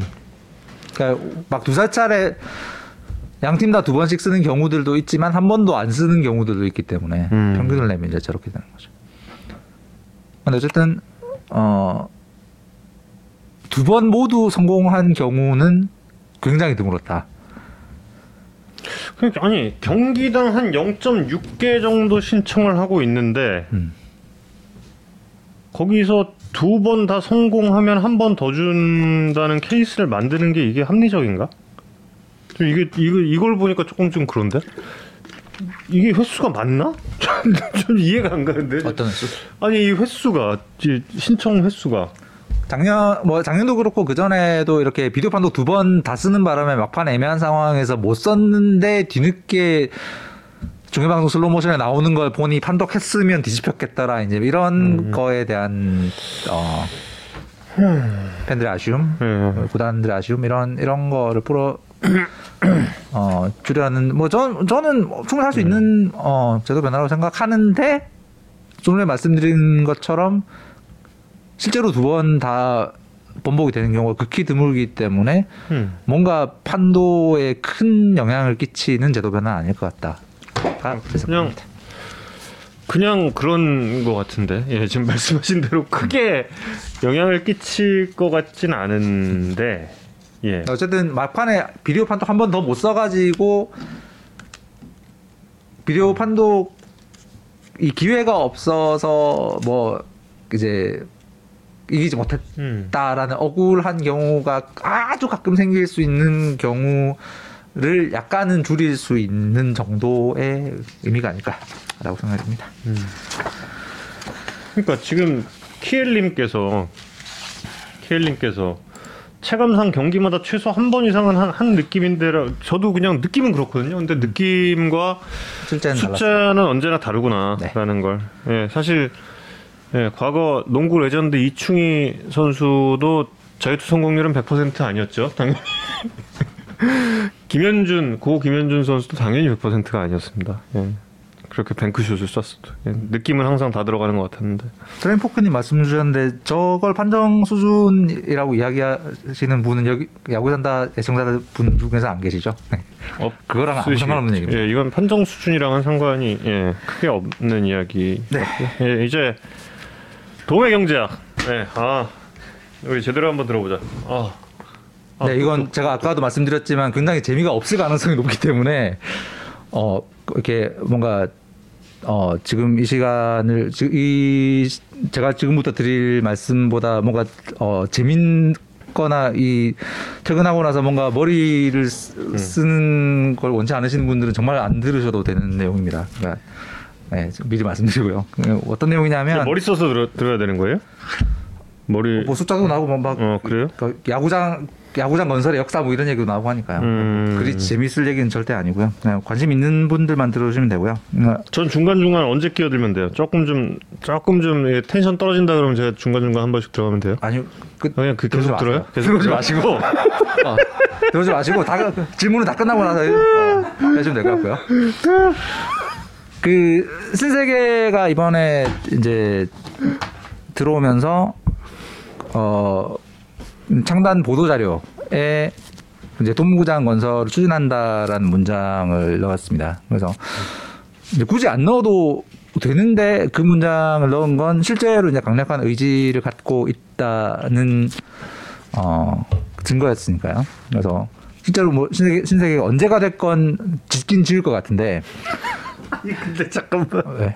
말씀드리기 무섭게 시청자 400명대로 하라. 아유 아유 그리고 예. 괜찮아요 괜찮아요. 김경 문경채님 그냥 나가시. 아니요 아니요 그냥 그냥 나가시는 건 아니고 예.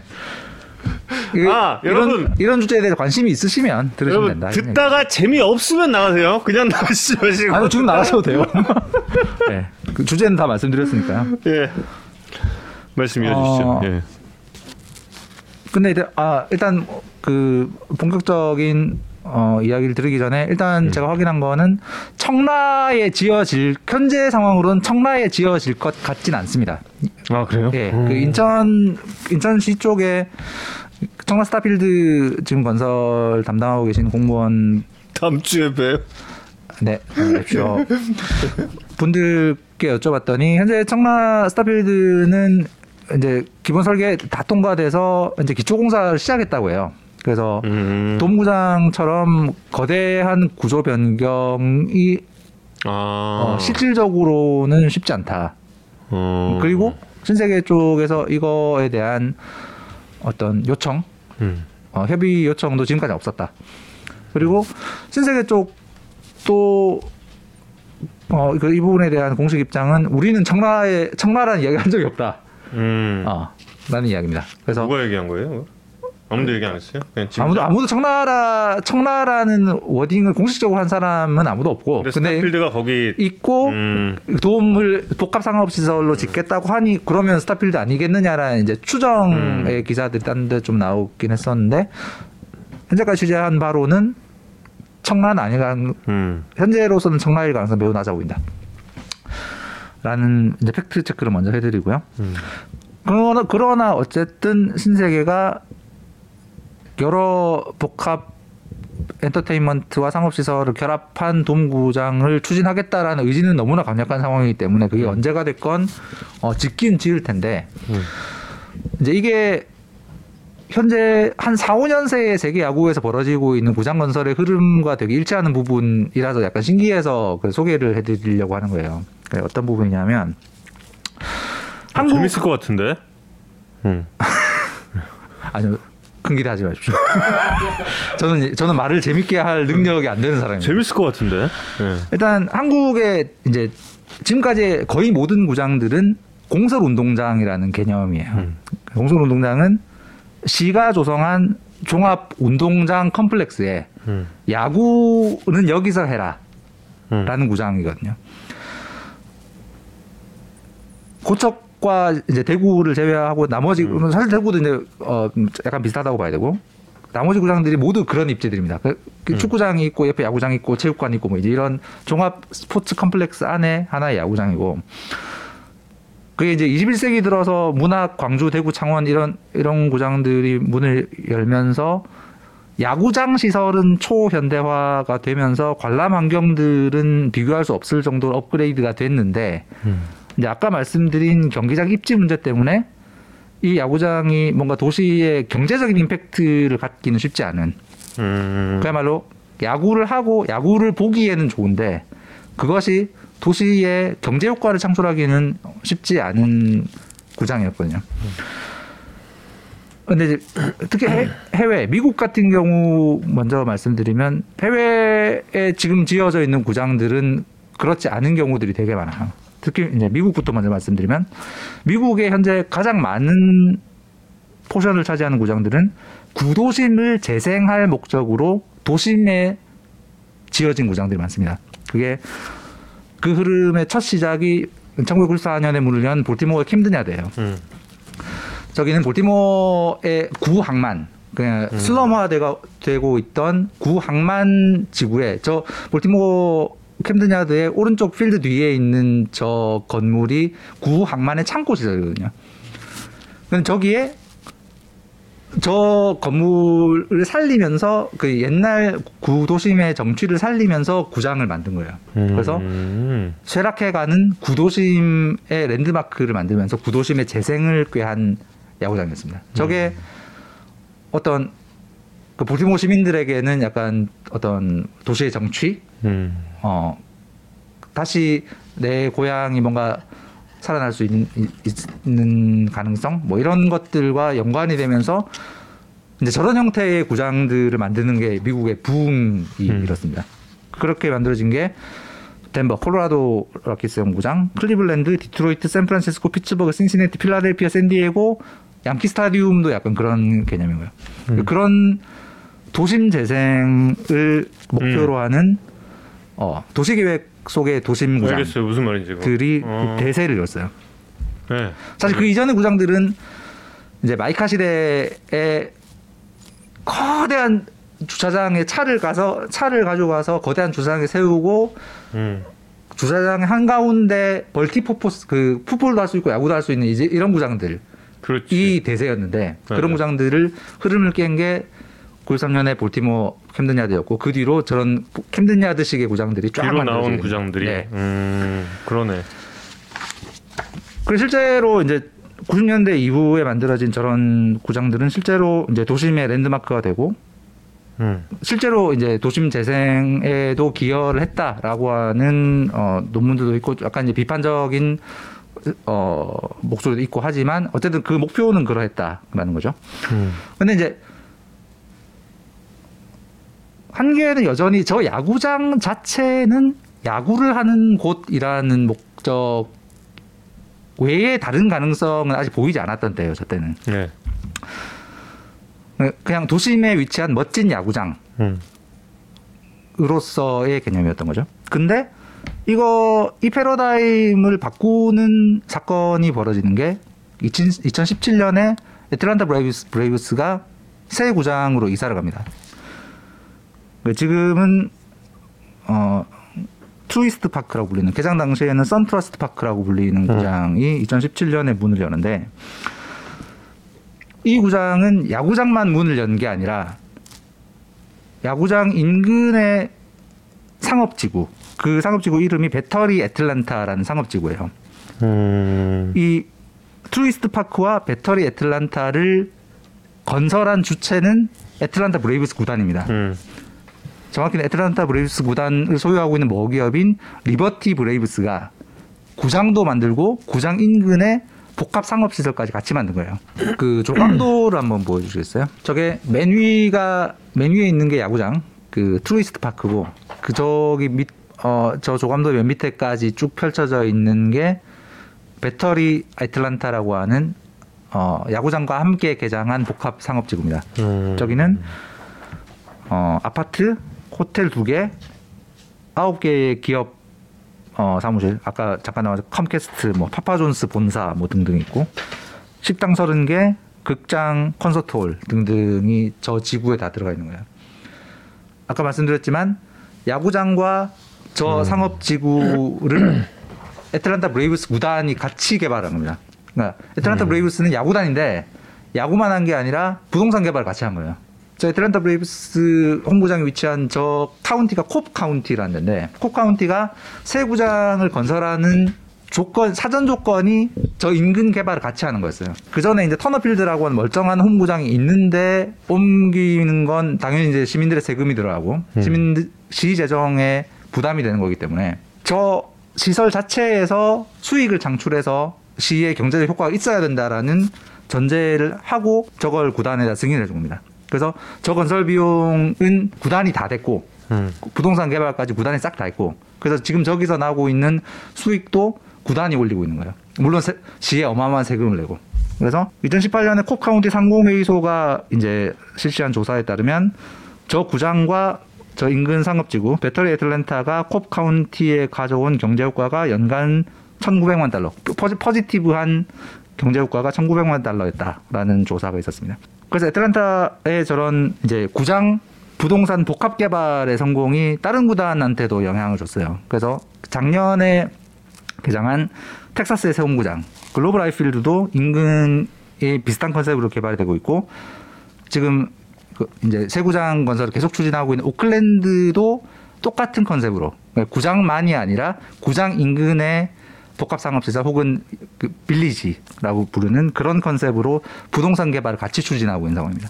미국 같은 경우에는 이미 아까 말씀드린 그 예전 구장들만으로도 구단이 하나의 자생 기업으로 충분히 돈을 벌고 있었는데 뭐 상상하시면 아시겠지만 저 부동산 개발까지 구단이 하게 되면 그 돈을 얼마나 벌겠습니까? 그런데 저건 미국에만 국한된 얘기가 아니라 일본에서도 지금 그 흐름이 벌어지고 있는 거예요. 지금 이제 삿포로에 연고를 둔 리오넨 파이터스가 내후년 개장을 목표로 삿포로 바로 북쪽에 있는 기타 히로시마라는 위성 도시에 새 구장을 짓고 있습니다.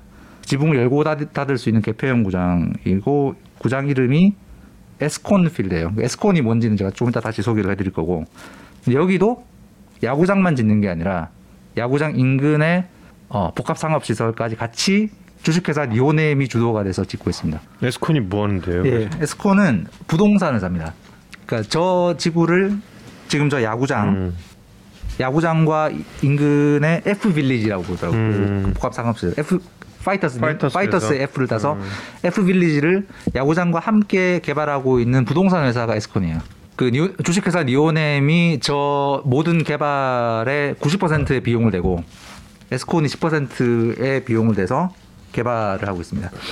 저기도 이제 쇼핑몰, 워터파크, 호텔, 식당과 스파, 캠핑장 등이 들어간 복합 상업지구로 이제 추진을 하고 있어요. 저기 말고 일본의 구장들은 한국보다 경제성이 훨씬 높았습니다. 12개 팀들 중에 6개가 돔 구장이었는데 그중 대부분 도심에 있었거든요. 그래서 정국께서 당, 당연히 잘 아실 테고 어, 야구 팬 여러분도 많이 아시겠지만 부분적으로 상업 시설들이 거의 다 들어왔습니다. 그래서 날씨에 영향을 받지 않기 때문에 비시즌에도 다양한 용도로 사용할 수 있었고 우리 한류 스타들의 콘서트들 엄청 하잖아요. 활용도가 높았고요. 특히 이제 일본과 한국, 한국은 지금 뭐 아직 고척돔밖에 없지만 일본은 날씨가 미국이랑은 달라서 도움의 효용이 굉장히 높습니다. 이유는 여름이 고온다습하고 비가 많이 오기 때문입니다. 근데 미국은 사실 여기 한국, 일본보다는 도움에 대한 요구 가 그리 크지 않, 돔, 있던 돔도 막 허물고 그랬잖아요. 그러니까 오픈 필드에 대한 어, 요구가 굉장히 많은데 그럴 만한 이유는 날씨입니다. 그러니까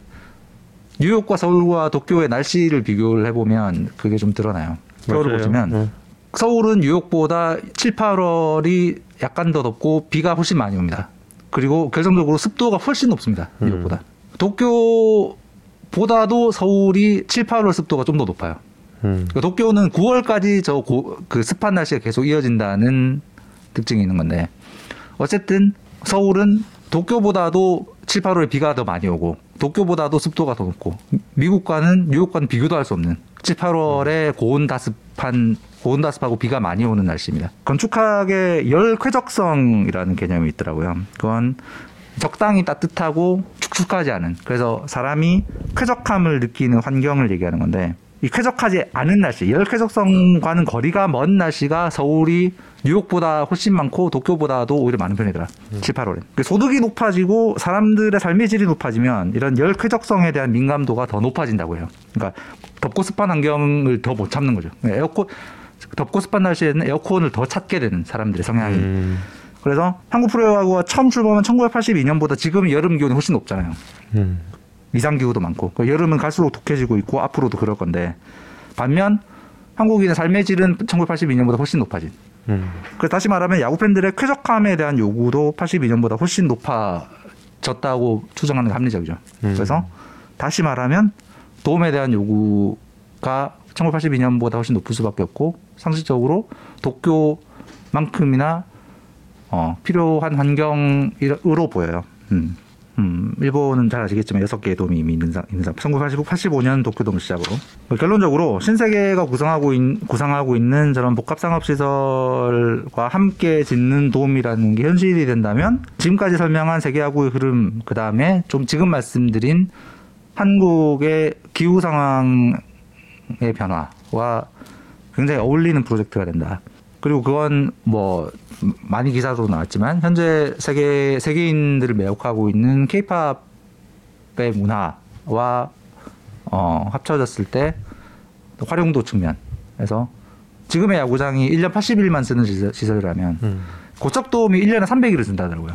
근데 잘 지어진 주변 비즈니스와 연계된 구장의 활용도 훨씬 높을 수밖에 없지 않는가. 그래서 현재 이제 한국 프로야구 구단들이 이제 재정 자립을 어떻게 이룰 것인가가 화두가 점점 더 화두가 되고 있는 이런 상황에서 어, 신세계가 꿈꾸고 있는 저 동구장의 건설은 하나의 돌파구가 될 수 있지 않을까라는 말씀이었습니다. 아주 좋은 내용이었습니다. 자 지적하시죠. 아니, 지적이 아니라요. 저는 지금 뭐 또치 피콜로님께서 방송사는 다르지만 허구현 의원님께서 있었어야 된다 뭐 이런 말씀을 해주셨는데 지금 이 내용은 에, 허 의원님께서 보셨어야 되는 내용이에요. 허 의원님께서 보시고 다른 데 가셔서 오히려 전파를 하시 하셔야 할 내용이라고 저는 지금 생각을 하거든요. 왜냐하면 지금 저는 뭐 사실 우리나라 재벌 기업 순위나 이런 거 잘 몰라요. 근데 그렇습니다. 저 신세계라는 기업이 신세계라는 기업이 정말 만약에 크게 봤다면 이런 것까지 지금 이성훈 기자가 본 것과 같은 것을 봤다면 어 신세계라는 기업이 새로운 돌파구로 삼을 수 있는 사업의 일환으로 볼 수 있다라는 생각까지 드는데요. 저는 왜냐하면 아까 애틀란타 예를 보면 특히 그렇죠. 네, 신세계가 일단 저희가 알고 있기로는 제가 알고 있기로는 저, 저 사실 뭐 기업 이쪽을 잘 몰라서 근데 유통기업 아닙니까? 음. 유통이 이전과는 많이 달라졌죠. 그렇다고 지금 신세계가 아마존과 같은 그런 거대한 플랫폼을 가지고 있는 상태가 아니고 어 이마트의 매출은 점점 줄고 예 그리고 쓱 같은 경우는 사실 아직 생긴 지 얼마 안 되는 플랫폼이잖아요. 음. 예 그러다 보니 만약에 여기서 극적인 뭔가 그 전환점을 만들 수 있다라는 진짜 이런 앞서 이제 그 애틀란타나 음. 또 지금 보셨던 어, 니오넴 같은 경우를 어, 똑같이 그림을 그리면서 극적인 변화의 어, 지점으로 삼겠다라는 그림을 그렸다면 굉장히 멋진 계획이 될 수 있겠다라는 생각이 들어요. 근데 인천의 구도심이다.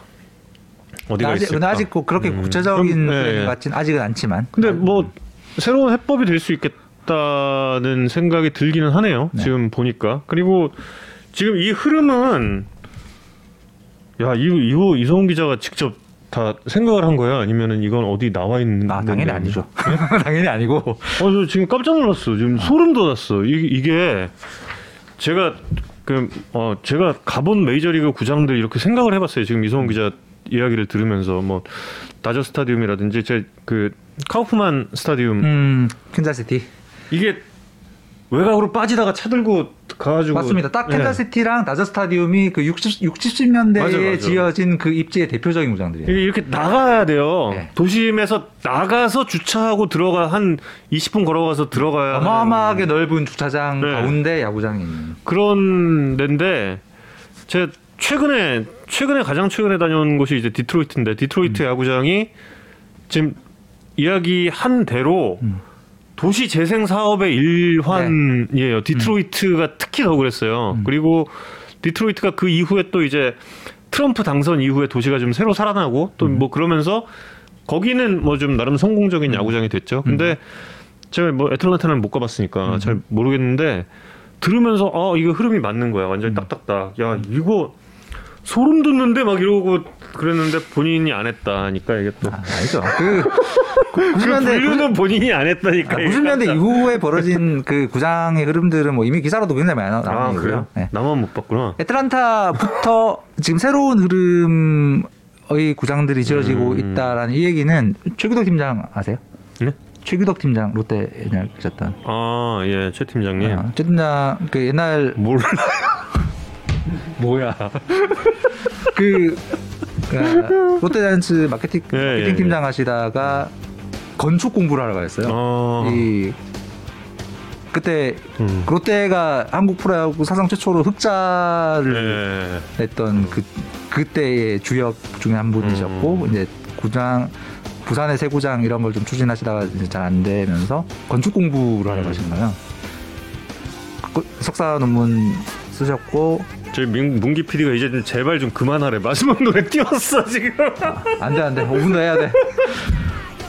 하셔, 네. 하셨는데 그 신세계 이번 도문구장 이 비전 들으시다 이거 딱 지금 흐름이라고 그래서 음. 그, 어, 흐름을 찝어주셨어요. 그래서 아. 어, 최규석 팀장 주신 자료를 많이 참가 참, 참고를 해서 말씀드렸습니다. 굉장히 멋진 내용이네요. 예. 아, 그리고 지금 듣다가 방금 그, 왜 주차장 거대한 막 얘기하고 막 이러다가 제, 제 중고등학교 때 친구 하나가 그 미국에서 스타디움 관련 그 건축 회사에 다녀요. 음.